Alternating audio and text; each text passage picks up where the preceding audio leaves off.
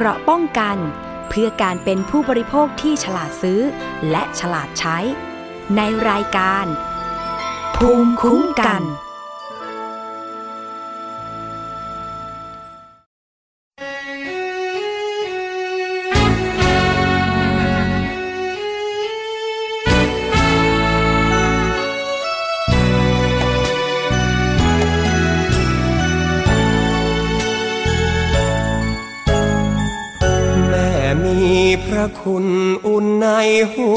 ใจ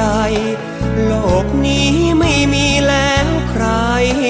เหมือนดังแม่ ความรักใครในที่ว่าแน่ ยังไม่เที่ยงแท้ รักของแม่เสมือนทอง น้ำใจใหญ่เกินนาที เปี่ยมคลังด้วยความหวังดี ล้นเต็มห้องอันทุกภัยไหนจะมาต้องสวงแม่กันพองทุกภัยมีให้บีทาแถึงที่สิ้นสุด มหาสมุทรยังมีฝั่งกักขังคงคาอันพระคุณแม่ประดุดดังห่วงเวหา ไม่มีขอบฟ้า เขตสวรรค์กันรักจากแม่ ระพรหมอุดมพระคุณ เสมือนร่มโพคำจุน นุนนำมาแผ่คุณของใครไหนเกินคุณแม่บริสุทธิ์เที่ยงแท้ รักแม่ต้องกตัญญู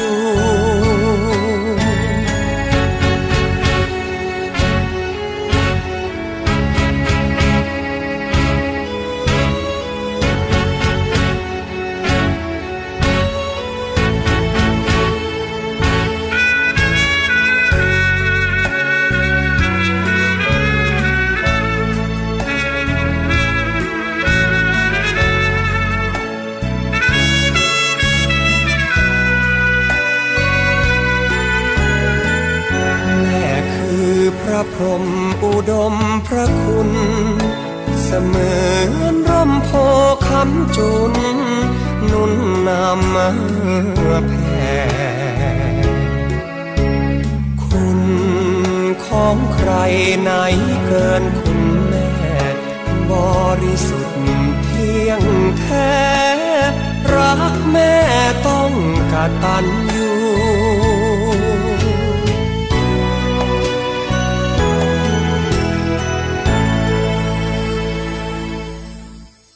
วัสดีค่ะ คุณผู้ฟังคะกลับมาพบกับรายการภูมิคุ้มกันรายการเพื่อผู้บริโภคกันอีกครั้งหนึ่งแล้วนะคะสำหรับวันนี้ค่ะ พบกับดิฉันสวนีชำเฉลียว ฟังและดาวน์โหลดรายการได้นะคะ ไม่ว่าจะเป็นฟังสดหรือว่าฟังย้อนหลังค่ะทาง w w w t h a i p b s r a d i o com นะคะหรือว่าจะฟังผ่านแอปพลิเคชันค่ะ ไม่ว่าจะเป็นระบบ Android หรือว่า iOS นะคะทางไทย PBS Radio เข้าไปดาวน์โหลดกันได้เลยนะคะ ทาง App Store หรือว่า Play Store ค่ะจากนั้นก็ทำตามขั้นตอนที่ระบบแนะนำนะคะ เราก็สามารถที่จะติดตามกันไปได้ทุกที่ทุกเวลาทางมือถือของคุณนั่นเองค่ะ แฟนเพจเข้ามากดไลค์นะคะทั้ง www.facebook.com/thaipbsradiofan ค่ะ และขอสวัสดีนะคะ ไปยังสถานีวิทยุชุมชน ที่เชื่อมโยงสัญญาณกับเราค่ะ ขอสวัสดีไปยังสถานีวิทยุชุมชนคนหนองหญ้าไซ จังหวัดสุพรรณบุรีนะคะ FM 107.5เมกะเฮิรตสถานีวิทยุชุมชนปฐมสาคร จังหวัดสมุทรสาคร FM 106.25เมกะเฮิรตซ์สถานีวิทยุชุมชนคนเมืองลี้จังหวัดลำพูน FM 103.75เมกะเฮิรตซ์ สถานีวิทยุเทศบาลทุ่งหัวช้างจังหวัดลำพูน FM 106.25เมกะเฮิรตสถานีวิทยุชุมชนคนเขาวงจังหวัดกาลสินค่ะ FM 89.5เมกะเฮิรตและขอสวัสดีไปยัง สถานีวิทยุเมืองนนท์สัมพันธ์นะคะ FM 99.25 และ 90.75เมกะเฮิรตค่ะ เป็นยังไงกันบ้างคะสัญญาณการรับฟังชัดเจนดีไหมนะคะ หรือว่าต้องการให้ทางเราปรับปรุงอะไร ก็สามารถที่จะแจ้งสัญญาณการรับฟังหรือว่าส่งเสียงกันมาได้ตลอดนะคะ ยินดีที่จะปรับปรุงแก้ไขแล้วก็ดำเนินการค่ะ และสำหรับวันนี้ค่ะคุณผู้ฟังคะก็เป็นประเด็นดีๆ ที่ทางรายการภูมิคุ้มกันนำมาฝากกันค่ะ แล้วก็เข้ากับสถานการณ์ตอนนี้เลยนะคะ นั่นก็คือช่วงฤดูฝนแบบนี้อากาศเปลี่ยนแปลงแบบนี้สังเกตค่ะ ดูเสียงสวนีฟังเสียงสวนีนะคะ เสียงเปลี่ยนไปใช่ไหมคะ ก็โดนไข้หวัดรับประทานไปเรียบร้อยแล้วค่ะกว่าจะมาจัดรายการได้นะคะ ก็ต้องดูแลตัวเองกันค่อนข้างหนักพอสมควร แต่ว่าโซนีเลือกใช้วิธีการดื่มน้ำเยอะๆค่ะคุณผู้ฟัง แล้วก็พักผ่อนให้เพียงพอก็สามารถที่จะช่วยให้อาการดีขึ้นนะ แต่บางคนค่ะ ไม่ได้เลือกวิธีเดียวกันกับสวนีนะคะ ก็คือใช้วิธีการทานยา ซึ่งการทานยาถามว่าผิดไหมไม่ได้ผิดอะไรนะคะ แต่ว่ายาบางชนิดสิคะคุณผู้ฟังคะที่เลือกรับประทานเนี่ยอาจจะ ก่อให้เกิดอันตรายอย่างคาดไม่ถึงเลย เราเรียกยาแบบนี้กันว่า ยาชุดแก้ไขหวัดนะคะ ยาชุดแก้ไขหวัดจะเป็นอย่างไร หรือว่าจะมีอันตรายกับเราอย่างไร ตอนนี้ผู้เชี่ยวชาญอยู่ในสายกับเราเรียบร้อยแล้วค่ะเภสัชกรส,สันติโฉมยงนะคะเภสัชกรชำนาญการกลุ่มงานคุ้มครองผู้บริโภคสำนักงานสาธารณสุขจังหวัดพระนครศรีอยุธยาค่ะ สวัสดีค่ะ พี่หมอติค่ะ สวัสดีครับคุณเอกครับ ค่ะ พี่หมอตีคะตอนนี้อากาศเปลี่ยนแปลง เพราะว่าฝนตกด้วยอะไรด้วยนะคะ อากาศร้อนด้วย แล้วก็คุณผู้ฟังหลายคนก็เป็นหวัดกันไปค่ะ เป็นหวัดมีอาการไข้นะคะ แล้วก็หันไปพึ่งยาชุดค่ะ โดยคิดว่ากินยาแค่ชุดหนึ่งสองชุดก็หายแล้ว อยากให้พี่หมอติลองอธิบายเกี่ยวกับเรื่องของยาชุดนิดนึงค่ะว่า จริง ๆ แล้วเนี่ยเหมาะไหมที่จะรับประทานคะพี่หมอติครับผมก็ จริงแล้วเอ่อพูดกันโดยโดยความหมายก่อนนะครับค่ะอ่าถ้าถ้าถ้าในทางกฎหมายเนี่ย เราแบ่งยาชุดอ่าที่เราพบอยู่เนี่ยเป็นเป็นสองแบบนะครับ ก็คืออ่าที่เขาเรียกกันว่ายาชุดสดกับยาชุดแห้งนะครับ ผมยาชุดสดคำเหรว่าอคะใช่ครับค่ะคือคำว่ายาชุดสดก็คือเอ่อเป็นยาที่เอ่อผู้ประกอบวิชาชีพเนี่ยเอ่อจัดให้กับอ่าผู้ป่วยนะครับ ในในในช่วงที่เอ่อเขามารับการรักษานะครับ คือ อ่าอย่างเช่นไปไปร้านยาแล้วก็เอ่อทางเภสัชกรก็จะยาอ่าเป็นลักษณะของอ่าจากการสอบถามอาการอะไรแบบนี้นะครับ แล้วก็ก็ให้มานะครับผมอืมอ่าซึ่งซึ่งอันนี้ก็อยู่ในดุลพินิจของอ่าผู้ประกอบวิชาชีพแต่ละท่านนะครับ ซึ่งซึ่งอ่าเราก็เชื่อว่าแต่ละท่านอ่ามีความรู้นะครับมีความสามารถในในการอ่ารักษาโรคอยู่แล้วนะฮะค่ะเอ่อยาชุดอีกประเภทหนึ่งที่เป็นปัญหาในสังคมก็คือยาชุดแห้งก็คือการเอายาอ่ามาจัดรวมเป็นชุด หนึ่งซองมียาหลาย ๆ อย่างรวมกันนะครับ แล้วก็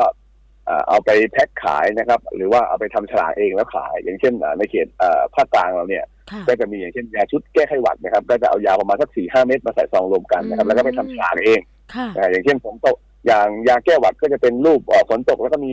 เอ่อร่มกลางนะครับแล้วก็จะเขียนสรรพคุณว่ารักษานั่นนู่นนี่ได้ค่ะซึ่งไอ้แบบเนี้ย แบบนี้ค่อนข้างค่อนข้างอ่าอันตรายนะครับ ผมแล้วก็หนึ่งคือผิดกฎหมายนะครับสองก็คือเอ่อผู้บริโภคอาจจะได้รับผลข้างเคียงจากการใช้ยาเนี่ยค่อนข้างเยอะครับผมโอ้แต่จริงๆแล้วต้องบอกว่า ยาชุดนะคะที่เป็นยาชุดสดเนี่ยที่พี่หมอติบอกก็ยังไม่ค่อยเท่าไหร่ เพราะว่าอย่างที่บอกเราเชื่อว่าคนที่ทำงานด้านนี้มีความรู้ความสามารถที่จะจัดยานะคะ เพื่อที่จะรักษาอาการตามที่คนไข้บอกไป แต่ว่ายาชุดแห้งสิคะที่ลุงป้านาอาเนี่ยไปซื้อกันมา แล้วก็มีสรรพคุณนะคะ ไม่ว่าจะเป็นแก้ไอแก้ไข้แก้กินไม่ได้นอนไม่หลับปวดเมื่อย แก้โรคประดงแก้โรคอัมพฤกษ์ลดกรดบำรุงคืออยู่ในชุดเดียวกันหมดเลย เรียกว่าสารพัดความมหัศจรรย์เสกเปรี้ยง รับประทานแค่ชุดเดียวเท่านั้นหายเลย อันนี้เนี่ยน่ากลัวมากเลยนะคะ พี่หมอตีคะเอ่อใช่ครับเพราะว่าคือในทางในในความเป็นจริงแล้วเราเราเราจะไม่ทราบเลยว่าเขาใส่ยาอะไรมาฮะอืมเพราะว่าบางทีก็จะมีแบบอ่ารูปร่างหน้าตาแปลกไป เช่น เป็นรูปดอกไม้เป็นรูปหัวใจก็แล้วแต่ว่าอ่า เขาเขาจะจัดมานะครับ ซึ่งอันนี้เป็นปัญหาและที่สำคัญก็คือหลังๆ เราพบว่ามีการเอายาหมดอายุนะครับ มาจัดในชุดแบบนี้ด้วยนะครับอ๋อเนื่องจากยากลุ่มแบบเนี้ยมันจะไม่มีวันผลิตไม่มีวันหมดอายุคือมันไม่มีฉลากที่ถูกต้องนะครับ ก็อันนี้ก็น่าเป็นห่วงผู้บริโภคด้วยครับผมโอ้เอายาหมดอายุเนี่ยนะคะ มาใส่รวมกันให้คนไข้รับประทาน ใช่ครับ ใช่ครับใช่ครับโอ้ แล้วส่วนใหญ่นะคะอ่ายาที่ถูกนำมาจัดเป็นชุดๆเนี่ยค่ะพี่หมอติ ส่วนใหญ่รักษาอาการอะไรบ้างคะตรงนี้เอ่อถ้าถ้าในอดีตเนี่ยเราจะพบว่าเป็นยากลุ่มสเตียรอยด์ค่อนข้างเยอะนะครับ ก็คืออ่าเป็นเป็นกลุ่มที่เขาเรียกอะไรอ่าบางอาการคือคือบรรเทาอาการพวกอ่าปวดอักเสบบวมอะไรเงี้ยครับได้หมดนะครับอืมครับอ่าแต่ถ้าเป็นปัจจุบันเนี่ยเราจะพบว่าอ่ายาสเตียรอยด์มันถูกควบคุมโดยรัฐนะครับ อ่าจำนวนอ่าปริมาณยาสเตียรอยด์อาจจะลดลง แต่ว่าจะเป็นยากลุ่มเอนเซแทนก็คือกลุ่มที่มีอาการอ่าสามารถลดอาการแก้ปวดอักเสบได้นะครับ แต่ว่าไม่ใช่สเตียรอยด์นะครับแล้วก็อีกตัวที่น่าเป็นห่วงก็คือเอายาปฏิชีวนะไปใส่นะครับ โดยเฉพาะอ่าคือชาวบ้านเนี่ยเขาอ่าเขาเข้าใจผิดว่าไอ้ยาที่มันเป็นแคปซูลเนี่ยมันเรียกว่ายาแก้อักเสบนะครับค่ะอ่าแล้วพอเข้าใจผิดพอเรียกผิดปุ๊บก็นำไปสู่การใช้ยาที่ผิด ซึ่งซึ่งเราพบว่าโดยเฉพาะยากลุ่มยาชุดแก้หวัดเนี่ยจะมีการใส่ยาสองกลุ่มนี้ค่อนข้างเยอะ ก็คือยากลุ่มเอนเซดกับยากลุ่มยาปฏิชีวนะนะครับอืมที่เหลือก็จะเป็นพวกยาบรรเทาอาการอ่าไอลดน้ำมูกคัดจมูกอะไรอันนี้ก็แล้วแต่ตามอาการแล้วแต่แล้วแต่สูตรที่ก็จะผสมมานะครับโอ้แล้วทำไมเวลาคนทั่วไปเอาเป็นแบบแถวบ้านเรานี่แหละนะคะ รับประทานยาชุดเข้าไปแล้วเนี่ย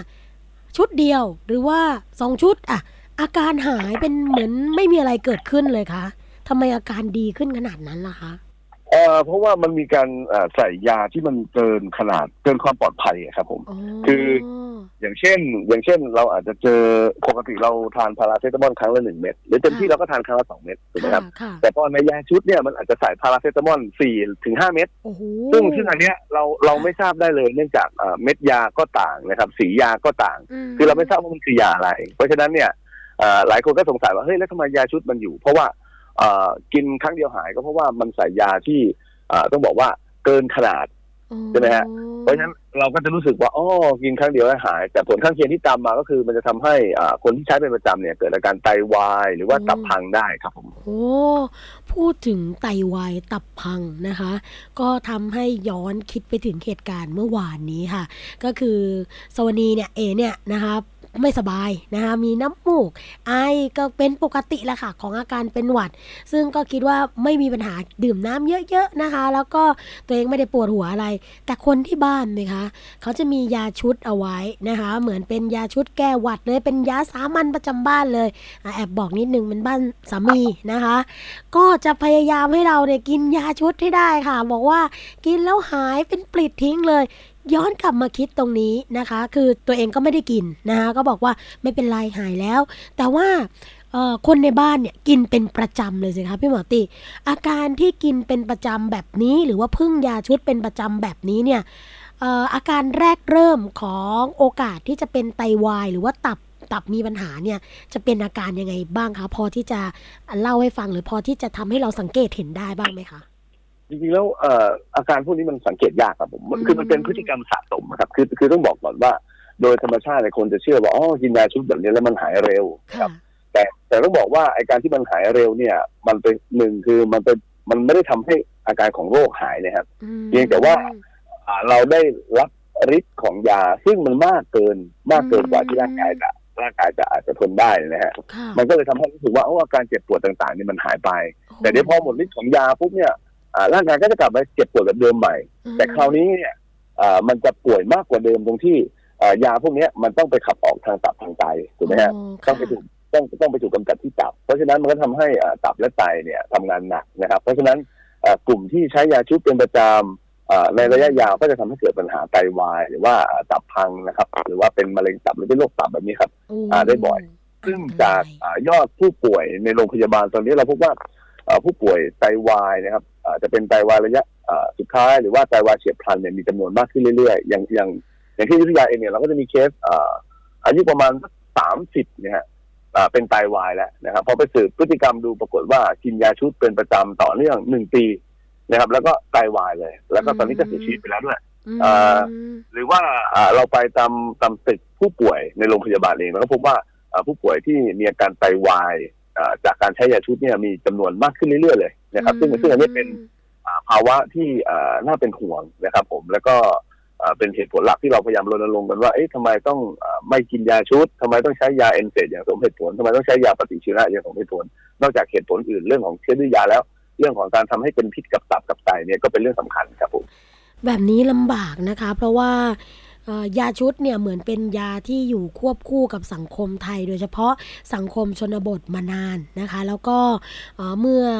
รับประทานกันไปแล้วดีขึ้นเนี่ยก็เป็นพฤติกรรมต่อเนื่องว่า ถ้ามีอาการเจ็บป่วยเมื่อไรก็หันไปพึ่งยาชุดทันทีนะคะ แต่ว่าพอฟังพี่หมอติพูดสิ่งหนึ่งที่เราทำให้เรารู้สึกกลัวขึ้นมานั่นก็คือการรับยาเกินขนาดกว่าที่ร่างกายจะรับได้ ก็เลยทำให้อาการบาดเอ่ออาจารย์ป่วยที่เราเป็นอยู่นะคะอาจจะมีอาการไอน้ำมูกปวดหัวต่างๆเนี่ยมันทุเลาหรือว่ามันลดลงบรรเทาลง เพราะว่าฤทธิ์ของยาที่ออกฤทธิ์ไป แต่ว่าผลข้างเคียงที่ตามมาเนี่ยเป็นสิ่งที่หลายคนนึกไม่ถึง ทีนี้ย้อนกลับไปค่ะในเมื่อยาชุดนะคะเป็นยาที่ผิดกฎหมาย ยาที่อันตรายแล้วก็มีผลข้างเคียงขนาดนี้แล้วเนี่ย ในส่วนของอสมนะคะที่ทำงานด้านสาธารณสุขที่อยู่ในหมู่บ้านของตของเราเนี่ยมีบทบาทหรือว่าส่วนช่วยในสิ่งที่สสจนะคะจะดำเนินการให้ความรู้เกี่ยวกับเรื่องนี้ได้มากน้อยแค่ไหนบ้างคะเอ่อโดยปกติเนี่ยทางอสมเนี่ยเราจะแบ่งเป็นสาขาต่างๆนะครับประมาณสักสิบเอ็ดสาขาเนี่ยครับ แต่ปัจจุบันเนี่ยมันก็จะมีสาขาหนึ่งที่ที่เอ่อเราพยายามพัฒนาอสม ขึ้นมา ก็คืออสม สาขาคุ้มครองผู้บริโภคนะครับค่ะหรือแม้แต่กรมวิทยาศาสตร์การแพทย์เองเนี่ยก็พยายามเอ่อพัฒนาศักยภาพอสม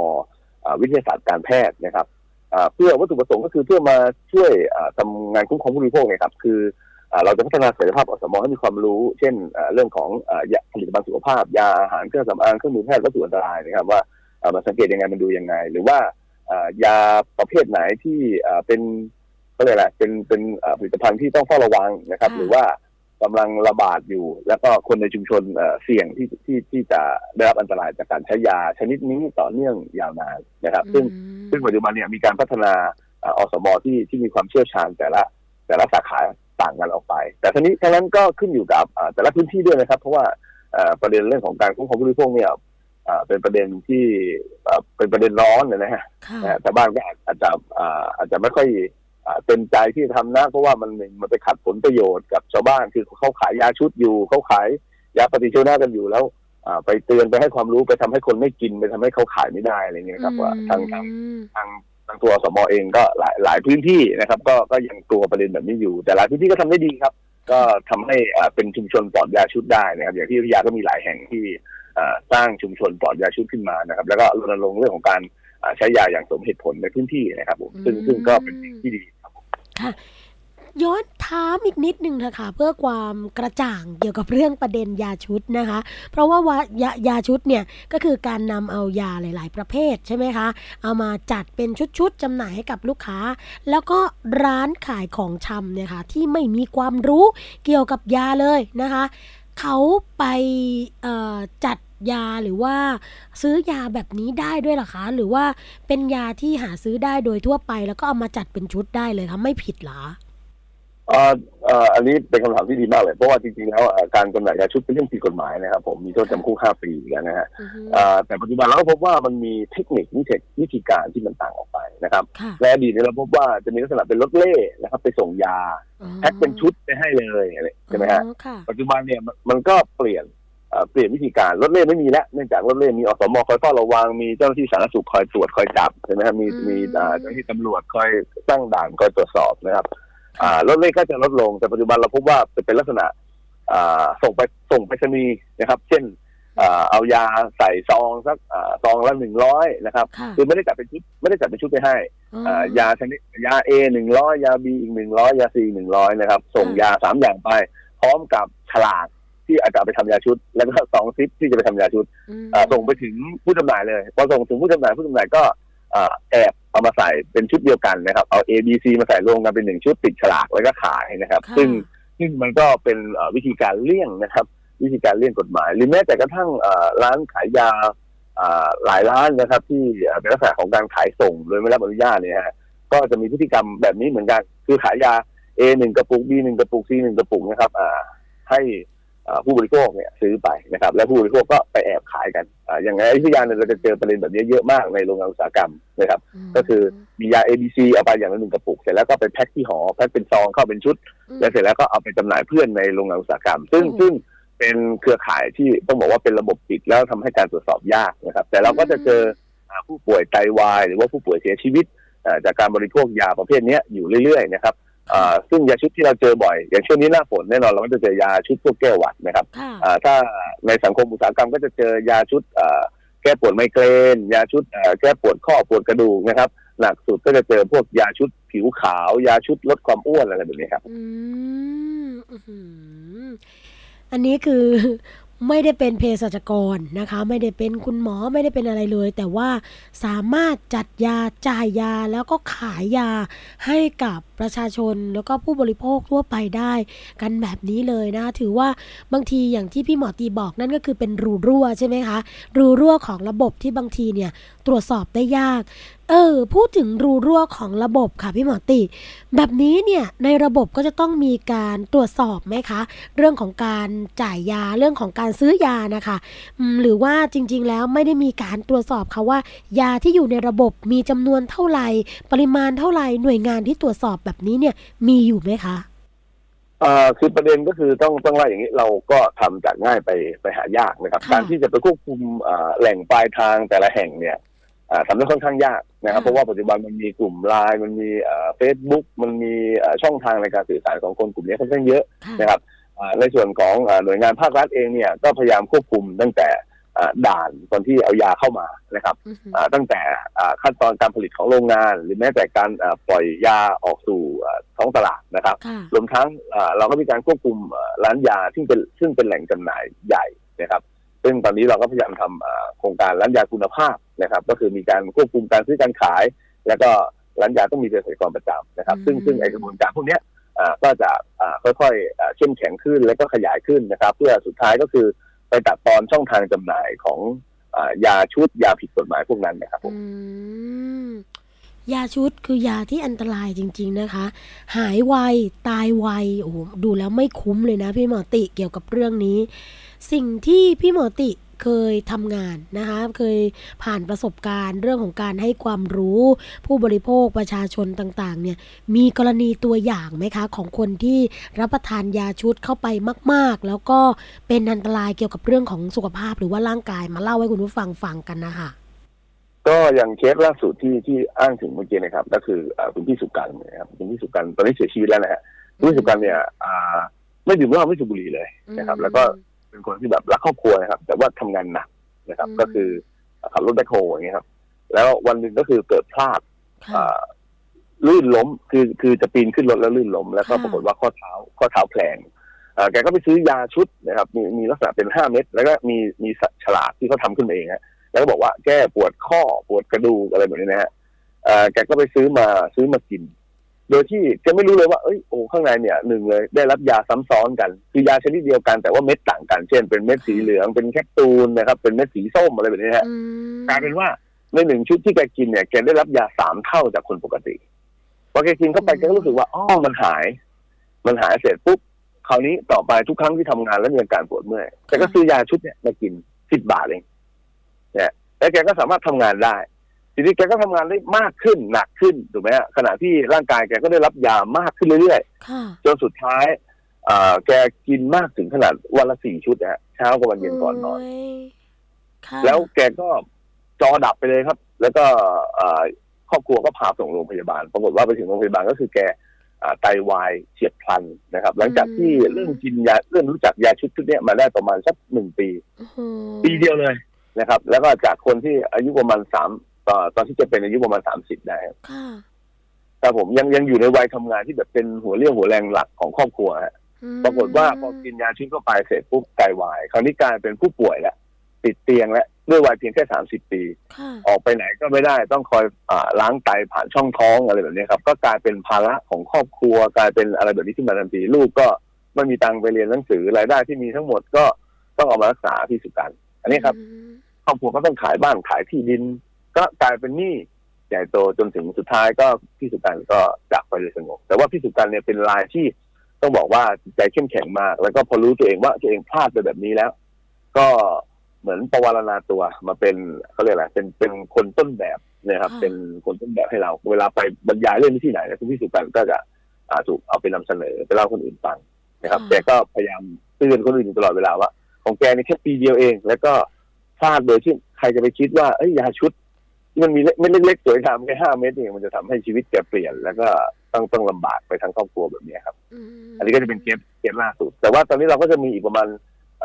สี่ห้าเคสที่เราตามอยู่ ซึ่งส่วนใหญ่เป็นผู้ป่วยอ่าไตวายตั้งแต่อายุน้อยๆนั่นเลยครับสามสิบต้นๆเองนะครับค่ะแล้วก็ส่วนใหญ่ก็เกิดมาจากการอ่ากินยาชุดนะครับอ่าเป็นประจำนะครับ ต่อเนื่องกันสักประมาณอ่าหกเดือนหรือปีหนึ่งแล้วก็ป่วยนะครับ ป่วยถึงขั้นอ่า ไม่สามารถดำรงชีวิตได้ได้แบบคนปกติ เพราะฉะนั้นยาชุดเป็นเรื่องที่อ่าอันตรายอันตรายมากๆนะครับ นอกจากเสี่ยงเรื่องดื้อยาแล้วก็ยังทำให้ไตวายหรือทำให้ตับพังได้ ซึ่งซึ่งต้องต้องบอกอาคุณผู้ชมผู้ฟังตอนนี้เลยว่าค่ะเอ่ออย่าอย่าไปเสี่ยงกินนะครับ คือเรากำลังเอาอาการเจ็บปวดหายไปในระยะสั้นๆนะครับ แต่ว่ามันกลายเป็นโรคที่ร้ายแรงแล้วก็ต่อเนื่องยาวนานไปตลอดชีวิตเรานะครับ ซึ่งอันนี้เป็นเรื่องที่ทรมานมากครับ อืม ทำให้เราคิดได้หลายอย่างเลยนะคะ อย่างกรณีของพี่เขาที่เสียชีวิตไปด้วยวัยที่เป็นวัยกำลังทำงานด้วยนะพี่ติ แล้วก็เป็น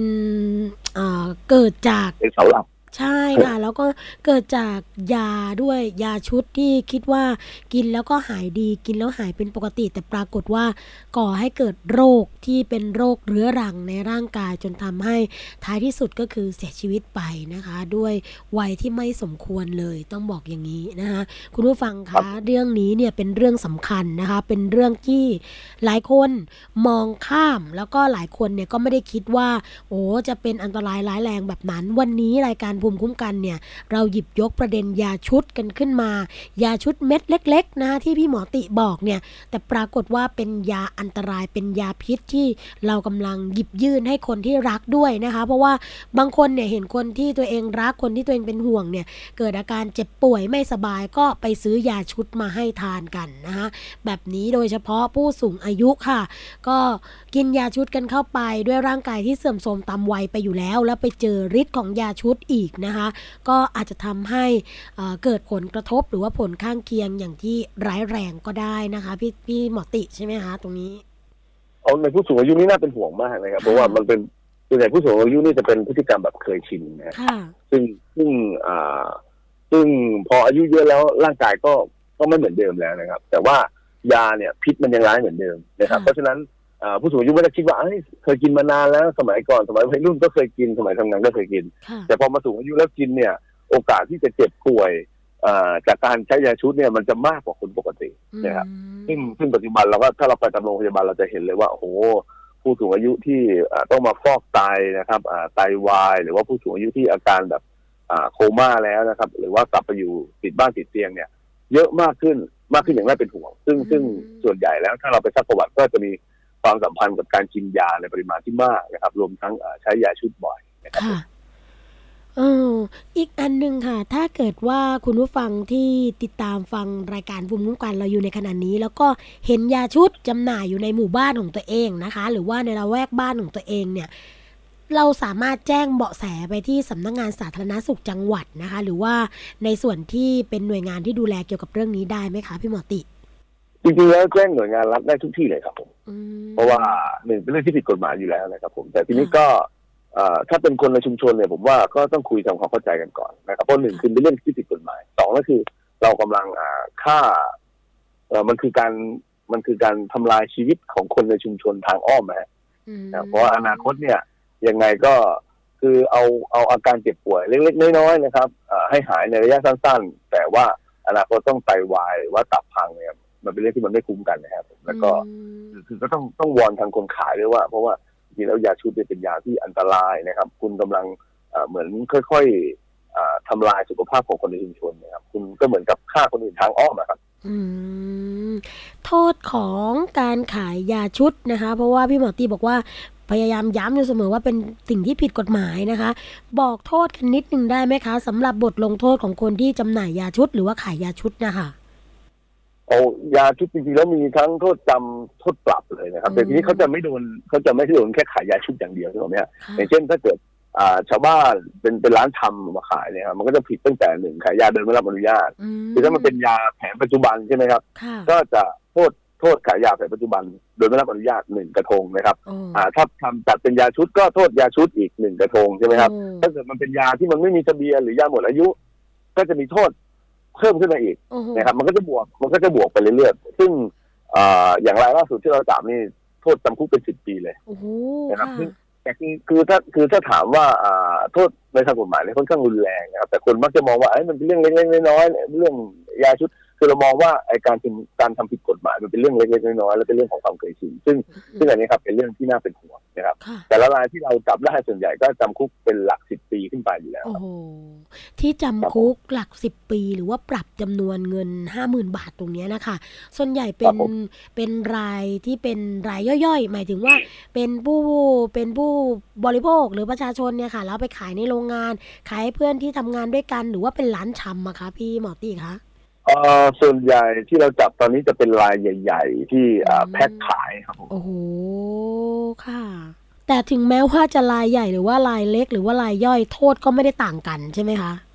อ่าใช่ครับใช่ครับอ่าโทษไม่ต่างกันครับผมค่ะ ถึงมาบางคนไงคะบางคนบอกว่า โอ้ยฉันไม่ได้ทำเยอะนะ ฉันขายแค่อ่าสิบชุด20ชุด เท่านั้นอย่างมากก็30ชุด ไม่ได้ขายเป็นร้อยเป็นพันโทษไม่ต่างกันนะคะ คุณผู้ฟังคะอย่างที่พี่หมอติบอก ไม่ว่าคุณจะแพ็คเป็นกี่ชุดก็ตาม โทษก็เหมือนกับเราขายยาที่ไม่รับอนุญาตนั่นเอง ใช่ไหมคะ ตรงนี้ ใช่ครับใช่ครับ คือส่วนใหญ่เวลาถูกจับมันจะมีหลายกระทงหลายหลายอ่าฮะประเด็นเอามาบวกกัน มันมันไม่เดินประเด็นเดียวแน่นอนเลย ไม่ใช่เรื่องเล่นๆนะคะคุณผู้ฟังคะก็เตือนกันดีกว่าอยู่ในชุมชนเดียวกัน ถ้าเกิดว่าเห็นนะคะคนที่กำลังทำผิดอยู่ในตรงนี้ ก็พยายามทำความเข้าใจพูดคุย ถ้าเกิดเราพูดคุยเองไม่ได้นะคะ ก็ลองชวนอสม ที่เขาทำหน้าที่เกี่ยวกับเรื่องของอาสาสมัครสาธารณสุขนะ ประจำหมู่บ้านเนี่ยเข้าไปพูดคุยด้วยกันดีๆ เพราะว่าเชื่อว่าไม่มีใครอยากจะทำผิดหรอก นะคะไม่อยากมีใครทำผิดกฎหมาย แล้วก็ไม่มีใครอยากจะถูกลงโทษในส่วนของคดีอาญาแบบนี้ ท้ายนี้ค่ะ อยากให้พี่หมอตินะคะ ฝากอะไรกับคุณผู้ฟังที่ติดตามฟังรายการภูมคุ้มกัน ย้ำกันอีกทีค่ะ เกี่ยวกับเรื่องของยาชุดนะคะครับผมก็ในส่วนของยาชุดเนี่ยนะครับ ก็ต้องต้องเรียกว่าร้องขอกันเลยนะครับว่าอ่าหนึ่งคือไม่ควรจำหน่ายนะครับ ผม สองก็คืออ่าผู้บริโภคเนี่ยไม่ควรไม่ควรซื้อมารับประทานนะครับ เพราะว่ามันคือมันมันทำให้เกิดโทษอ่าที่ที่เขาเรียกอะไรตายผ่อนส่งนะครับ แล้วก็ทำให้เกิดโทษที่แบบอ่ากว้างเนี่ยนะครับ คือค่ะคือเราอาจจะหายปวดหัวอย่างเดียว แต่ว่าเราต้องกลายเป็นโรคไตหรือว่าทำให้เรามีอาการอย่างอื่น เช่นไปกดไขกระดูกกดภูมิคุ้มกัน หรือว่า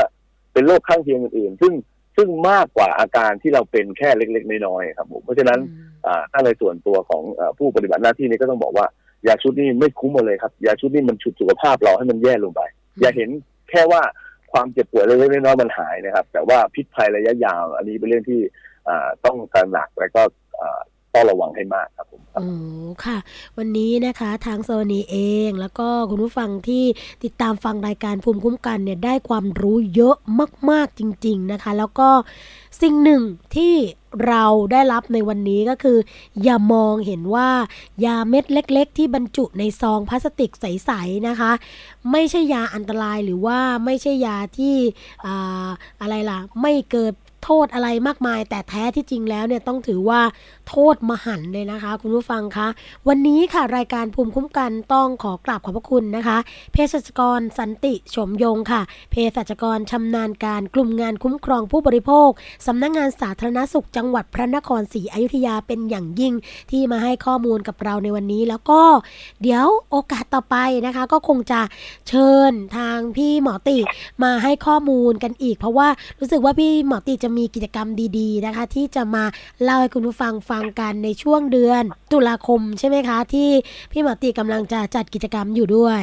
ออ๋อใช่ใช่ครับผมกิจกรรมรันฟอร์บางนาครับผมเดี๋ยวเราจะให้พี่หมอติมาเล่าให้คุณผู้ฟังฟังนะคะ ในช่วงที่ใกล้ๆจะจัดกิจกรรม เพื่อว่าคุณผู้ฟังที่สนใจนะอยากจะเข้าร่วมกิจกรรมดีๆ แบบนี้ก็สามารถเข้าร่วมกิจกรรมกันได้ค่ะ ในช่วงครับเดืผอนมตุลาครับยินดีคครับมนะคะ วันนี้ต้องครับผมขอกราบขอบพระคุณมาก ๆเลยนะคะ ครับผมครับครับสค่ะวัสดีทุกท่านสควัรับสดีค่ะ ก็เรื่องของการใช้ยาเพื่อรักษาโรคอย่างไม่ถูกต้องนะคะ คุณผู้ฟังคะก็ยังคงเป็นปัญหาสำคัญของประเทศเราโดยเฉพาะในพื้นที่นอกเมืองค่ะ ซึ่งก็เลือกที่จะเชื่อรถเร่ขายยาการโฆษณา หรือว่าคำบอกเล่าปากต่อปากค่ะ จนกลายเป็นการทำลายสุขภาพแบบซ้ำเติมนะคะ โดยที่กลไกรัฐซึ่งทำหน้าที่ในการเฝ้าระวัง หรือว่าการตรวจสอบ การจับกลุ่มอย่างตำรวจ แล้วก็สำนักงงานคณะกรรมการอาหารและยาเนี่ยก็ไม่ทันได้รู้ตัวนะคะ เพราะฉะนั้นเรื่องของ การให้ข้อมูล การให้ความรู้แบบนี้เนี่ยยังคงเป็นหน้าที่ของเรานะคะ ในเรื่องของสื่อที่จะนำข้อมูลมาให้กับคุณผู้ฟังฟังกัน ซึ่งเรื่องของการลงพื้นที่ก็ดีนะคะ ของสำนักงานค่ะเกี่ยวกับเรื่องของแผนงานพัฒนากลไกเฝ้าระวังระบบยา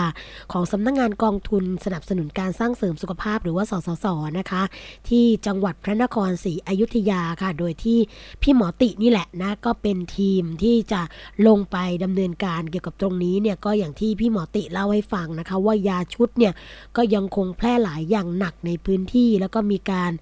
รวมนะคะยารักษาโรค บรรจุในซองขนาดเล็ก 5 เม็ดโดยเฉพาะชุมชนที่คลองตะเคียนค่ะอำเภอพระนครศรีอยุธยา จังหวัดพระนครศรีอยุธยานะคะหนึ่งในชุมชนมุสลิมที่เก่าแก่ที่สุดค่ะ ก็มีการวางจำหน่ายนะคะ กลางศูนย์กลางชุมชนเลย ในราคาเพียงซองละ10 บาทค่ะ พี่หมอติบอกว่าใน 1 ชุดนะคะ คุณผู้ฟัง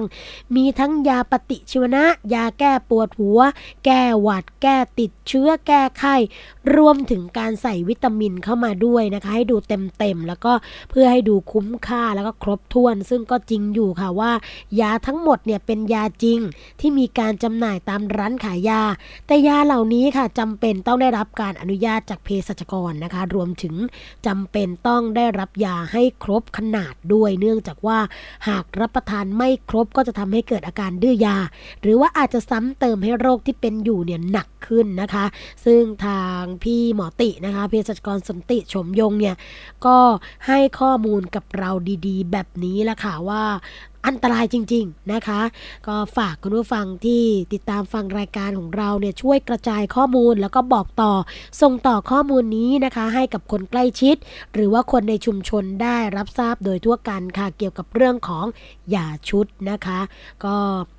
เป็นยาที่อันตรายนะคะย้ำกันไว้ตรงนี้ค่ะ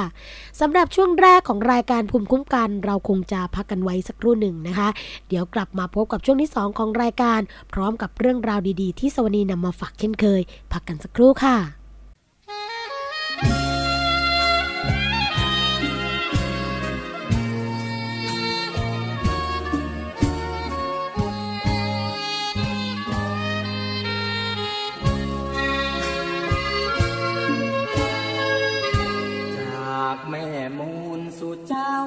พระยา ผมสัญจรร่อนมาพึ่งชายคาไต่ฟ้าชาวกรุงไม่ลืมอ้อมอก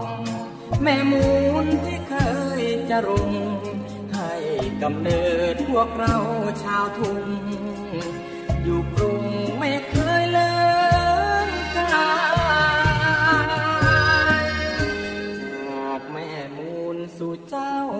ยา ความยากจนทนมา เสียงโชคชะตาไขว่คว้ากำไร สู้ทนทุกอย่างก่อสร้างแบกหาทำไป ไม่มีนาพึ่งพาอาศัยจำใจต้องไกลเ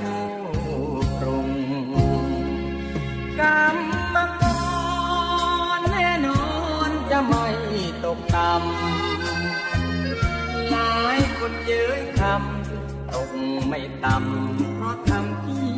สูง ยอมทนคนมินปลายปีนเพราะนี่นางนุ่มห่วงแต่แม่ไม่มีข้าวหุงน้องนุ่งก็ยังเยาว์ไวจิตยังจำสั่งลำแม่มูลแม้น ดับสูญมีทุนลูกนี้จะไป จะไปตั้งหลักปักแหล่งถึงแลงเพียงใด สั่งลมลอยบอกลอยเอาไว้ คอยได้ให้คอยหน่อยนะ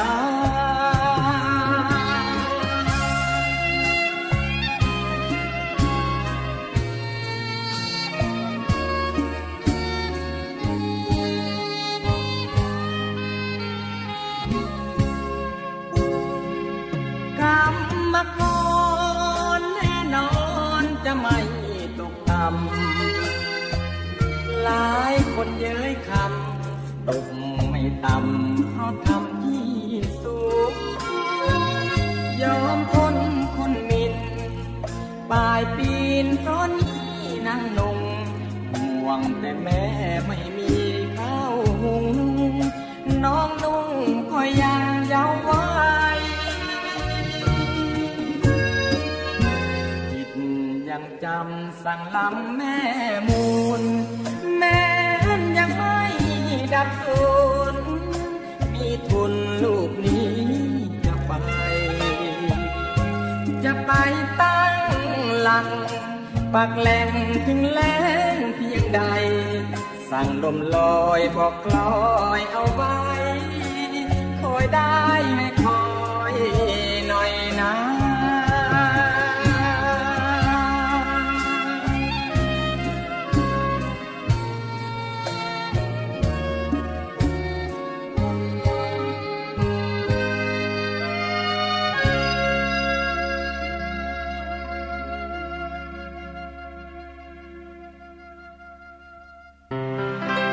เกราะป้องกัน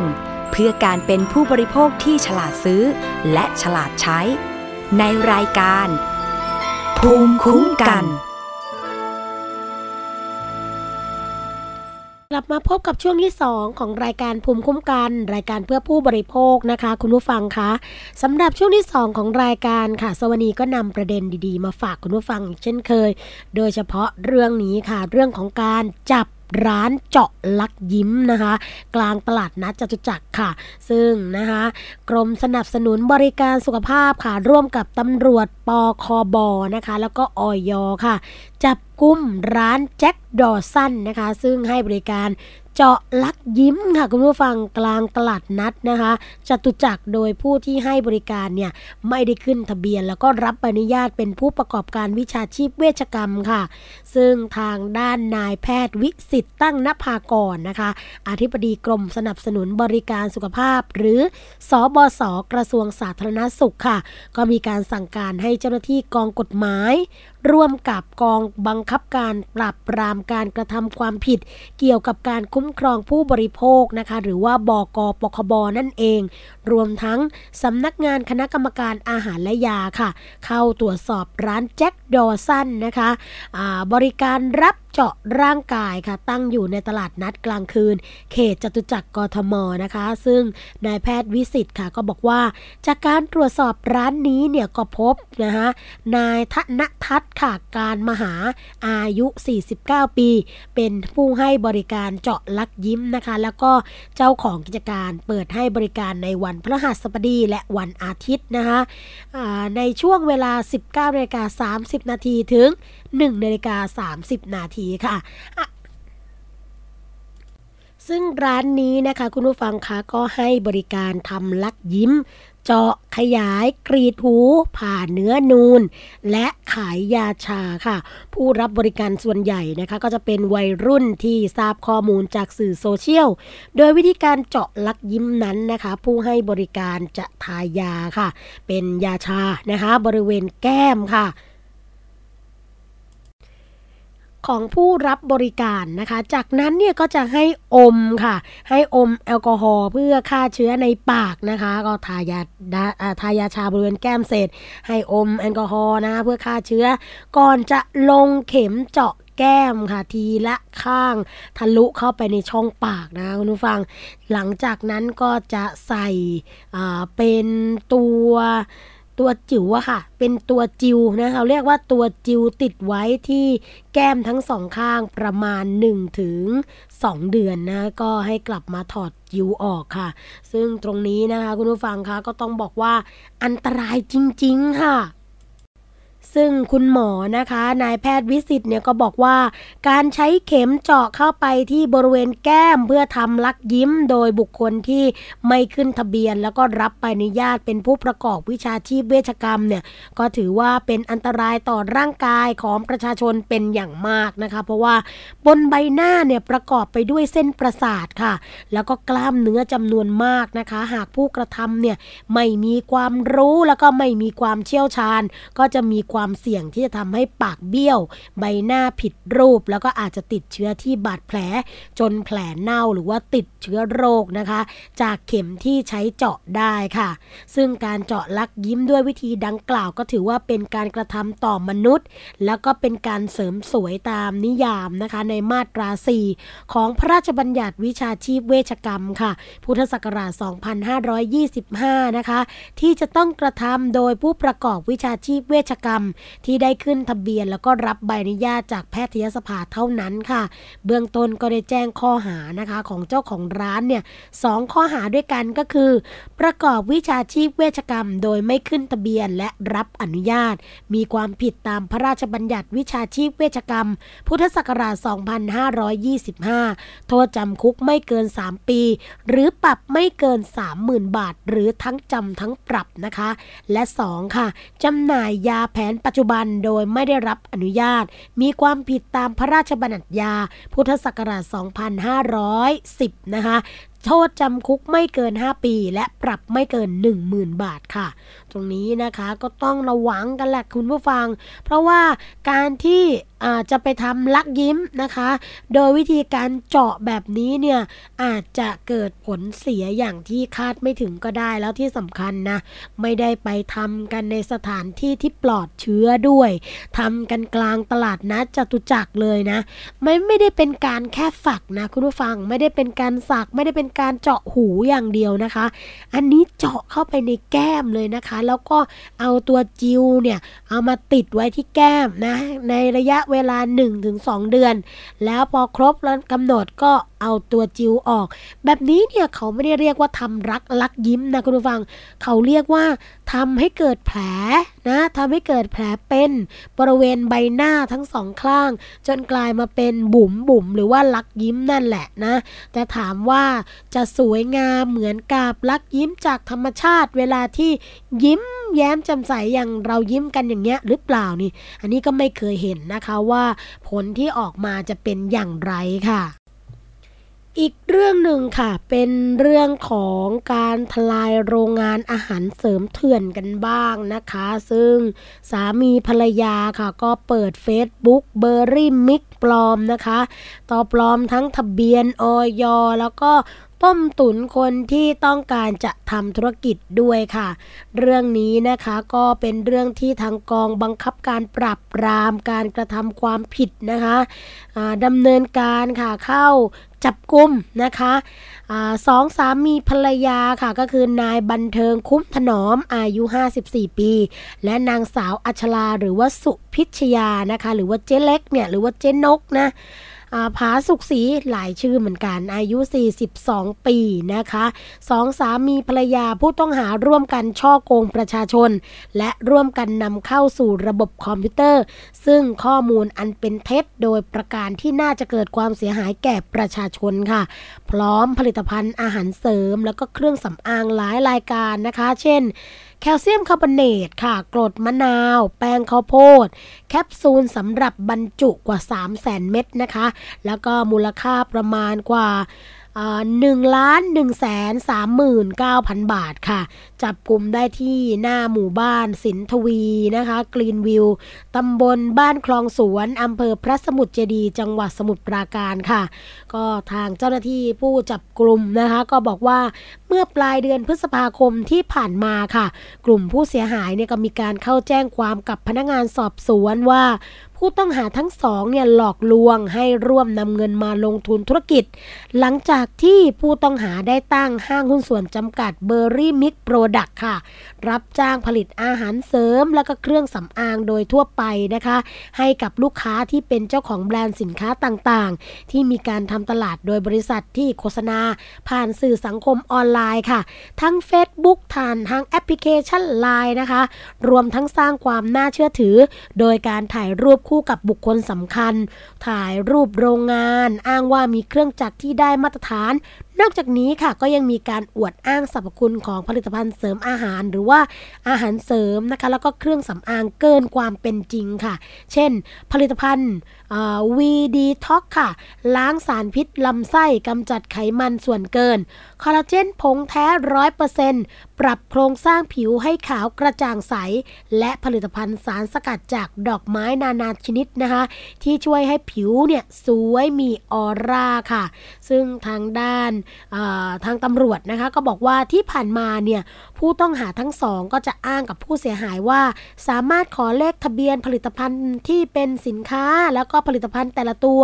จากทางสำนักงงานคณะกรรมการอาหารและยาหรือว่าออยได้ค่ะ แต่ภายหลังเนี่ยพบว่ามีการนำเลขทะเบียนออยของผลิตภัณฑ์สินค้าของผู้อื่นมาใช้ จึงทำให้ผู้เสียหายหลงเชื่อนะคะ แล้วก็ถูกหลอกให้โอนเงินค่าดำเนินการต่างๆ เป็นจำนวนกว่า 15 รายด้วยกันค่ะคุณผู้ฟัง แต่ภายหลังนะคะจากการโอนเงินให้แล้วก็กลับไม่ได้รับสินค้า หรือบางรายเนี่ยได้รับสินค้าไม่ได้มาตรฐานค่ะ โดยผู้บริโภคเนี่ยที่นำไปรับประทาน ก็จะมีอาการวิ่งเวียนศีรษะ ใจเต้นเร็วอ่อนเพลียนะคะเป็นอันตรายต่อร่างกายค่ะ ต่อมานะคะพนักงานสอบสวนจึงได้รวบรวมพยานหลักฐานก่อนขออำนาจศาลออกหมายจับ กระทั่งสามารถติดตามจับกลุ่มผู้ต้องหาทั้งสอง และขยายผลเข้าตรวจค้นแหล่งผลิตนะคะ ยึดของกลางไว้ได้ค่ะอนอกจากนี้นะคะจากการสืบสวนสอบสวนเบื้องต้นเนี่ยผู้ต้องหาก็ให้การรับสารภาพว่าหาซื้อวัตถุดิบจากแหล่งต่างๆ ทั้งในและก็ต่างประเทศค่ะ ก่อนจะนำมาผลิตสินค้าและก็หลอกลวงผู้เสียหายดังกล่าว โดยทำกันเพียงลำพังสองคน ส่วนการที่ไม่ได้นำสินค้ามาส่งให้กับผู้เสียหายได้เนี่ยก็เนื่องจากก่อนหน้านี้เนี่ยตัวเองนะคะ ได้นำเงินของลูกค้าไปลงทุนทำธุรกิจอย่างอื่น แต่เกิดภาวะขาดทุน จึงทำให้ไม่สามารถหมุนเงินมาใช้ในการผลิตสินค้าให้กับผู้เสียหายได้ทันค่ะ ทั้งนี้เจ้าหน้าที่ก็จะนำของกลางทั้งหมดนะคะ ส่งให้ทางออยตรวจสอบค่ะก่อนพิจารณาดำเนินคดีต่อไป อย่างไรก็ดีนะคะ จากการตรวจสอบประวัติของนายบันเทิงเนี่ยก็พบว่าเคยถูกดำเนินคดีตามพระราชบัญญัติอาหารและยา เมื่อวันที่ 27 ธันวาคม 2553 รวมทั้งเคยถูกดำเนินคดี ข้อหาปลอมแปลงเอกสารและก็คดีความผิดเกี่ยวกับทรัพย์สินทางปัญญาค่ะ ทางด้านนางสาวสิรินยาหมู่ไพบูลนะคะ อายุ 23 ปีค่ะ ชาวจังหวัดฉะเชิงเซานะหนึ่งในผู้เสียหายก็บอกว่า รู้จักผู้ต้องหาเนี่ยผ่านเฟซบุ๊กค่ะ ของผู้ต้องหาที่ใช้ชื่อว่า Mix Berry หรือว่า Berry Mix นะคะเนื่องจากว่ามีการลงโฆษณาชวนเชื่อ ว่ามีโรงงานรับผลิตผลิตภัณฑ์อาหารเสริมสุขภาพ แล้วก็สามารถดำเนินการขอใบอนุญาตจากทางอย.ประกอบกับมีการนำรูปภาพโรงงานนะคะที่ทำการผลิตเนี่ยมาโพสต์ลง Facebook ทำให้ดูน่าเชื่อถือ จึงหลงเชื่อค่ะ ก็ติดต่อว่าจ้างนะคะ ให้ผู้ต้องหาช่วยผลิตอาหารเสริม ประเภทวิตามินบำรุงผม แล้วก็จ่ายเงินค่าใช้จ่ายในการผลิตให้จำนวน 85,000 บาทค่ะ แต่เมื่อถึงกำหนดรับสินค้านะคะ ผู้ต้องหากลับไม่นำสินค้ามาส่งมอบให้ กระทั่งมาทราบจากเพื่อนๆ ที่เคยติดต่อว่าจ้างให้ผลิตภัณฑ์ทำผลิตภัณฑ์อาหารเสริมนะคะ เพื่อสุขภาพกับผู้ต้องหารายนี้ก็ทราบว่าตัวเองเนี่ยตกเป็นเหยื่อถูกหลอกซะแล้วค่ะ ก็ต้องระมัดระวังกันนะคะ การจะทำอะไรแต่ละอย่างเนี่ยโดยเฉพาะเรื่องของการขายผลิตภัณฑ์เสริมอาหาร อาหารเสริม เครื่องสำอางต่างๆ จะต้องได้รับอนุญาต หรือว่าขออนุญาตจากทางหน่วยงานนะคะ โดยเฉพาะสำนักงงานคณะกรรมการอาหารและยาค่ะ เป็นหน่วยงานที่ดูแลเกี่ยวกับเรื่องนี้โดยตรงห้ามที่จะไปจำหน่ายกันโดยที่ไม่มีเลขทะเบียนกำหนดนะคะ หรือไม่มีเรื่องของการอธิบายต่างๆ วันเดือนปีที่ผลิตข้อบ่งใช้ต่างๆ ไม่มีเลยแบบนี้เนี่ยผิดเต็มๆนะคะเพราะฉะนั้นดูแลเรื่องของการดำเนินการของตัวเองให้ดีนะคะ แล้วผู้บริโภคเองเนี่ยถ้าเกิดเจอสินค้าที่ไม่มีการระบุข้อมูลต่างๆเลยนะคะ วันดีคืนดี เอามาขาย เราในฐานะผู้บริโภคก็ต้องไตร่ตรองดูให้ดีค่ะว่า จะซื้อดีหรือไม่จะเป็นอันตรายกับร่างกายเราอย่างไรนะคะ มาถึงช่วงสุดท้ายของรายการภูมิคุ้มกันกันแล้วค่ะ คุณผู้ฟังคะเราพบกันทุกวันจันทร์ถึงวันศุกร์นะคะ เวลา 10นาฬิกาถึง 11นาฬิกาค่ะ ฟังและดาวน์โหลดรายการได้ทาง www.thaipbsradio.com และแอปพลิเคชัน Thai PBS Radio นะคะ แฟนเพจเข้ามากดไลค์กันได้ ทั้ง www.facebook.com/thaipbsradiofan ค่ะ และขอขอบคุณนะคะ ไปยังสถานีวิทยุชุมชนที่เชื่อมโยงสัญญาณกับเราด้วยดีเสมอมา แล้วก็หวังว่าคงได้รับสิ่งของนะคะที่เป็น จากหนังสือนิตยสารฉลาดซื้อสื่อเพื่อผู้บริโภคของมูลนิธิเพื่อผู้บริโภคกันไปทุกเดือนเรียบร้อยไม่มีปัญหานะคะ ถ้าเกิดสถานีวิทยุชุมชนใด ยังไม่ได้รับหนังสือนิตยสารฉลาดซื้อ ก็ให้แจ้งกันเข้ามาผ่านรายการภูมิคุ้มกันรายการเพื่อผู้บริโภคค่ะ ทางรายการก็จะแจ้งไปยังมูลนิธิเพื่อผู้บริโภคนะคะ เพื่อที่จะจะส่งให้กับทุกท่านให้เรียบร้อยค่ะ เอาละค่ะ รายการภูมิคุ้มกันดำเนินการมาจนถึงช่วงสุดท้ายกันจริง ๆ แล้วนะคะสำหรับวันนี้ สวัสดีและรายการภูมิคุ้มกันคงต้อง ขอลากันไปก่อน พบกันใหม่ในวันต่อไป สวัสดีค่ะ เกราะป้องกัน เพื่อการเป็นผู้บริโภคที่ฉลาดซื้อ และฉลาดใช้ ในรายการ ภูมิคุ้มกัน